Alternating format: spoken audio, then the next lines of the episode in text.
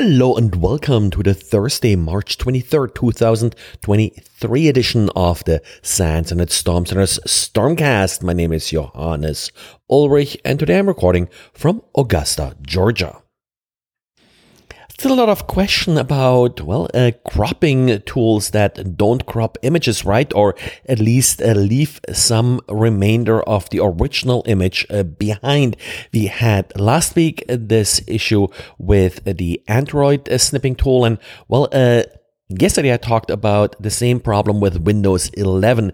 Didier now took a little bit of closer look at this problem and how to identify affected images. First of all, the Windows 10 snipping tool is not an issue here because it can't open existing files and uh, this problem only shows up if you are reducing or cropping existing files. And Didier's PNG dump tool always was able to actually identify data after the IEND chunk, which usually marks the end of a PNG image. This technique, aside from all these cropping issues, uh, was useful uh, because sometimes uh, miscreants are adding data like binaries and such at the end of images just sort of to obfuscate their presence. So that's why PNG dump, I believe, originally had this feature. Now, uh, Didier uh, did add a new option to this feature dash F or find that will scan any file that you give it and then basically report on known PNG chunks and also, well, on unexpected data. The nice thing about this particular option is that now you can actually just send a bunch of images uh, to the tool and then basically have it report on what particular chunks it finds and if there was any uninspected data. So this should make it relatively easy to scan larger numbers of files for any problems. Probably not a bad idea to sort of look at some of the PNGs that you have sitting around. And you know, given that we had this in two different snipping tools already, maybe there are other snipping tools that have uh, similar issues. More details, as usual, in Didier's uh, diary post. Also, a little bit unrelated, but still the same problem. There is also now a Yara rule to scan for these files.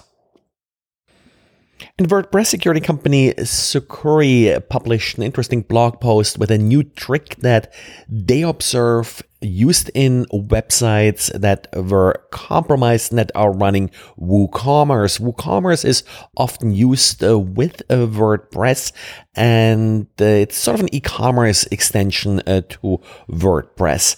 The exact vulnerability isn't quite clear. It was exploited, but probably any one of the WordPress uh, WooCommerce or similar vulnerabilities may have been exploited here. The new trick is how the data is then being exfiltrated. In the past, attackers often added JavaScript to HTML files in order to act then as a keystroke logger.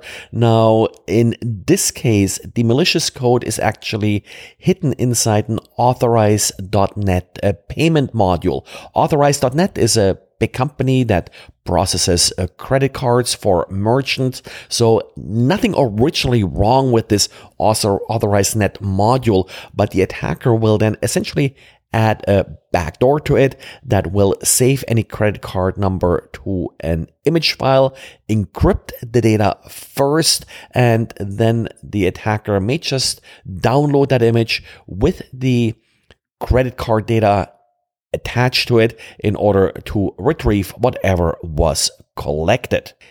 Since the malicious code here is just inserting this uh, module, it's not visible on the website like JavaScript. And apparently, according to Sucuri, attackers have had issues lately where they modified the HTML, they added JavaScript, but then because of companies like Sucuri scanning uh, for malicious JavaScript, well, uh, this was easily discovered.